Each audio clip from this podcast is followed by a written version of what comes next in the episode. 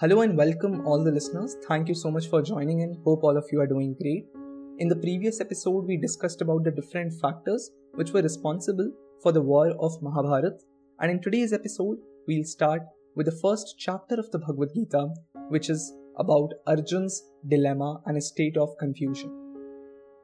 Before starting with the text, it is very essential for you to know that while I'm narrating the text of the Bhagavad Gita, you will be hearing about the names of different people, but uh, trust me when I say this that it is not absolutely essential for you to know the names of different characters in Mahabharata because what really matters in the Gita is the knowledge which has been provided by the Supreme. A few people that you need to keep in mind, uh, just so that you are able to recall, is that there is the king Dhritarashtra. So, King Dhritarashtra was actually blind, he could not see, and uh, in, he wanted to know the situation of the uh, Mahabharat war he wanted to know what was exactly happening on the battlefield. So, along with King Dhritarashtra, there was his minister who was Sanjay. Now, by the grace of divine, Sanjay had received divine vision. And so, in spite of the fact that he was away from the battlefield in the palace with King Dhritarashtra, he narrated the exact situation of the battlefield to King Dhritarashtra because from the palace he could see the entire situation of the war. Another important thing to keep in mind is that in the war of Mahabharat, Sri Krishna was responsible for driving the chariot of Arjuna, so he was acting as a charioteer to Arjun. Now we shall start with the textual understanding of the Bhagavad Gita, wherein I'll try to narrate the phrases in the simplest manner possible. The Bhagavad Gita starts with the questions of Dhritarashtra. Dhritarashtra wants to understand the situation which is prevailing on the battlefield of Kurukshetra. He wants to know that what is his son Duryodhan and his army doing, and also the situation of the Pandavas. Following Dhritarashtra's questions, there is a description of the warriors on both the sides, that is on the Kauravas side as well as the Pandavas side, after which we hear about Arjun's difficulty, dilemma, and pain. So, text 1 Dhritarashtra asks Sanjay to tell him that after gathering on the battlefield of Kurukshetra to engage in a fight, what were both the armies doing at that moment? Dhritarashtra is tensed and he wants to know the situation. He was blind by sight, but not by his mind and heart. He knew very well that his sons were not following the moral principles, but because of his attachment and blind love, he supported them. We can relate that whenever we do certain things, the outcome of which we know will not be beneficial for us, then we end up in a situation of tension. And this is what happens with Dhritarashtra. Sanjay tells Dhritarashtra that after observing the army of the opponent, Duryodhan went to his teacher Guru Dronacharya and spoke the following words. So, Dronacharya was the teacher of Pandavas and Kauravas. Sanjay had received divine vision by the grace of the Supreme, and so, in spite of being away from the battlefield, he could see the situation and was narrating the same to Dhritarashtra. It was only because of his divine vision that we were able to hear the Bhagavad Gita. Duryodhan then tells Guru Dronacharya that the son of Drupad, who was Drishtadyumna, was actually his own disciple, that is, the disciple of Guru Dronacharya, and he was the one who was responsible for the unique army formation of the Pandavas. So, uh, something unique about the Pandavas were that their soldiers were arranged in such a manner that it was very difficult for any opponent to enter their territory. And even if someone managed to enter the territory, coming out of the same appeared impossible when we look at challenges or difficulties or opponents, sometimes they appear to be so strong that it makes us wonder whether we'll be able to overcome them. Duryodhan is also in a similar situation. Now, in the next three verses, Duryodhana takes the name of the warriors who were fighting for the Pandavas. Before engaging in any battle, we always have a look at the enemy side in order to analyze the strength and the weakness. In this situation, Duryodhan is also doing the same. A lesson that we can learn here is that whenever there is a problem in front of us, it is very important for us to be aware of every part of that particular problem and all the angles to the same so that there is nothing which is able to act as a surprise for us. After mentioning about the warriors of the opponent, Duryodhan tells Guru Dronacharya about the great warriors who were fighting on their side. So, after analyzing the problem in detail, we also need to indulge in self analysis so that we are able to make use of our strengths in order to defeat the enemy or the problem in question. Then Duryodhan speaks about Bhishma Pitama, Ashwathama, and again other great warriors who were fighting for him. In the next verse, with immense pride, Duryodhan tells that there is no scarcity of brave warriors who are ready to lay down their lives for him. All these warriors have great knowledge about the usage of equipments and were familiar with the tactics of war. Duryodhan is happy when he sees that there are people who are ready to fight at his command. In the same way, when we encounter a difficulty in our lives, then it is our inner strength, our faith, our courage, the true friends and relatives who act as a mode of support for us. Duryodhan tells that his army, under the protection of Bhishma Pitama, is undoubtedly very powerful. On the other hand, the army of the enemy is protected by Bhim. So here, Duryodhan speaks with vanity. Please note that a very important lesson which the Gita gives us is that we should never boast about our success or our achievements. Whenever faced with a problem, then confidence and self belief may act in our support, but vanity destructs everything. Boasting is undoubtedly the beginning of the end. In the next verse, Duryodhan tells the soldiers of his army to protect Bhishma Pitama as they get ready for battle. In a situation of war, we protect that particular person who is most important for us to win. Duryodhan is also protecting Bhishma because he was the most valuable person for him. A lesson that we can learn here is that we should protect our utmost strength till the moment that we have overcome a particular problem. Then comes the time for blowing the conch shell. So, blowing the conch shell was a way for the warriors to acknowledge that they were ready for the war and also to motivate themselves. The eldest of the Kauravas, that is Bhishma Pitama, blew his conch shell so loudly that it sounded like the roar of a lion, and hearing the same, Duryodhan's heart was filled with joy. In order to win a situation, we need to create an atmosphere which favors us, and we need to have self belief that we are capable of defeating the enemy or the problem in question. The situation of battle is indeed immense. After Bhishma Pitama blew his conch shell, there were drums, trumpets, horns, and other instruments which suddenly sounded together, and the combined sound was indeed very fearful. Engaging in war is not entertainment, and so, once we decide to fight in a battle, or once we decide to overcome a problem, or once we decide to achieve something, we need to give in our heart and soul and all that is required. Every problem tests a human being in a different way, and we need to be prepared for different scenarios. Now was the time for the Pandavas to blow their conch shells. In a battle, it is essential that both sides are prepared and willing to fight. So, seated on a great chariot which was drawn by white horses, both Sri Krishna and Arjun, they blew their conch shells. In a battle, every participating team tries to motivate the members on their side in hope of winning the war. Krishna blew his conch shell which was named the Panchajanya. Arjuna blew his conch shell which was called Devadatta and the conch shell which was called Paundra was blown by Bhim. In the same way that the participants in the battle of Kurukshetra were motivating themselves, we can also find a source of motivation for ourselves. For some people, it could be music. For some, it could be chanting the names of the divine. And for some, it could be the blessings of the parents. We need to find our motivation and be ready for the battle of life. Then, the eldest of the Pandavas, King Yudhishthir, along with Nakul and Sahadev, blew their respective conch shells.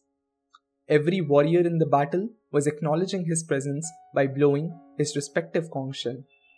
Sanjay tells Dhritarashtra that different warriors on the side of Pandavas blew different conch shells. The war of Mahabharat was so great that every warrior was a part of the same. A lesson to learn here is that as human beings, we should always be ready for any war that we may be exposed to. Our war could be personal, professional, or emotional but it is essential for us to fight the same and exert our best efforts so that we emerge victorious. Before a battle, we usually try to create fear in the minds of the enemy, and the same is being done in the battle of Kurukshetra as well. Sanjay tells Dhritarashtra that when the Pandavas blew the conch shell, the sound became so tremendous that it weakened the hearts of the sons of Dhritarashtra. A lesson to learn is that when in front of the enemy, we should always show that we are confident and have utmost faith and courage in our success. While looking at the descendants of Dhritarashtra, Arjun picked up his bow and requested Sri Krishna, who was the charioteer, to take the chariot in the middle of both the armies because he wanted to have a good look at the opponent. Arjun had chosen Krishna to be on his side because he knew that Krishna supports dharma, and when a person follows dharma or moral principles, then he can never be defeated in the game of life. Arjun tells Sri Krishna that until he has clearly observed the opponent with whom he has to fight, Krishna should keep the chariot there. In the same way, when we are in a problem, be it personal or professional, it is always essential for us to come in between the personal and the professional extremes and have a good look at what could be the possible cause for that particular problem. There is no denying the fact that weakness in personal aspects could lead to problems in the professional domain and vice versa. Only after clearly understanding the cause of the problem, we should take a decision which may prove beneficial for us. Arjun refers to Duryodhan as evil minded because he was responsible for the battle that was about to happen. He wanted to get a good look at all those people who had come there to support the evil cause of Duryodhan. So it may be possible that our enemy is actually wrong and may have used sinful means to engage us in war. In spite of this, war is something which is inevitable and we should fight only when we have carefully understood the enemy. Sanjay tells Dhritarashtra that as Arjun had asked, Krishna brought the chariot in between the two armies in front of Bhishma, Dronacharya, and other kings and told Arjun to have a good look at all the people on the side of the Kauravas who were assembled there. Arjun is just about to enter the dilemma and Krishna will then help him. In the same way, when we are surrounded by a cloud of doubt, when we are in a situation of darkness in our lives, Krishna and his Gita are not far away to help us. From between both the armies, Arjun saw this sight. He saw his uncles, grandfathers, teachers, maternal uncles, brothers, sons, and grandsons. This is the reason why Mahabharat is regarded as the Dharma Yudh. Dharma means moral and Yudh means war. The Mahabharat was the war which was fought for the protection of moral principles. In this war, one family was broken up into two parts. Along with the relatives, Arjun could see his friends and well wishers. He was thinking that the family with which he spent his entire life so lovingly was now broken, and the people who were so dear to him were now on the side of the enemy. Not all the people who were on the enemy's side were a problem for Arjun, but in the war they were his enemies and he was bound to engage in a battle with them. After seeing his well wishers and relatives as the opponent army, Arjun was filled with pain and compassion and he speaks to Lord Krishna. This is the start of Arjun's dilemma. This is the main reason why the Gita was spoken by the Lord. This is what led the Lord to create the masterpiece of Bhagavad Gita, which has helped, is helping, and will always continue to help in guiding the people towards the right paths. There is a huge difference between speaking about something and actually doing something. This is what happens with most of us. The solution to such a problem is provided by the Lord through Gita. Arjun tells Krishna that after watching his relatives on the battlefield as enemies, his limbs are trembling as though they have lost all strength, and he tells that his mouth is drying up. When we are faced with a problem, then for a moment strength vanishes and anxiety takes over. For instance, a student also faces such tension when the time comes for a critical examination. Arjun expresses his grief, which is actually not much different from our troubles. Whether we are giving an exam, or going for a competition, or even starting a business, there are many such situations when we feel that we are not capable enough to fight. The same happens with Arjun. The greatest warrior who was ever alive was troubled and confused. His bow, which was named Gandiv, starts slipping from his hand and his skin starts burning because of the uneasiness in the heart. His mind is confused to such an extent he was so troubled that even standing on his legs becomes a tedious task for him. Before a task, If anxiety takes over, if the body becomes weak and the mouth dries up, then we get a feeling that we are going to lose. Everything appears dark and there seems to be no scope for light. It is during these moments that we require someone to lift our spirits, to bring back our rationality and guide us on the right path. So Arjun tells Krishna that he can see symptoms which indicate defeat. Besides, killing friends and relatives will not at all prove to be a task of welfare in any way. In other words, Arjun wants to say that fighting the war will not be beneficial in any way. It is true that when the mind is in fear, everything seems useless. Arjun tells Krishna that he neither desires victory, nor kingdom, nor pleasure. In this dilemma, Arjun is ready to sacrifice everything for the sake of getting rid of this war. He asks Krishna that what is it that they will gain by the battle if the victory comes at the cost of killing their dear ones. It is important for us to know these symptoms so that when we are a victim of these, when we also encounter similar situation, we are able to act according to the instructions which Krishna gives in the upcoming episodes. Arjuna asks Krishna that what is the use of fighting for kingdom, happiness, and riches if the people for whom they desire the same were standing on the battlefield as enemies? Mostly, all that is which we do in our lives, we do it for the sake of our family and our loved ones. All the work, profits, risks, challenges are entertained in order that we can offer something better to our dear ones. It is rightly said that with true friends we do not realize time, but with time we do realize who are the true friends. Arjun is recognizing all his close friends and relatives, after which he mentions about them to Sri Krishna.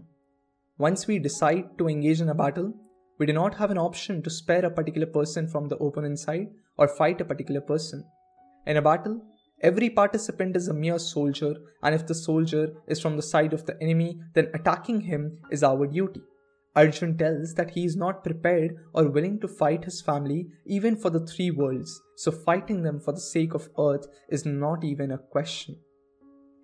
There may arise a moment in our lives when we have to sacrifice something which is very dear to us, and if it is a duty, then we should do so.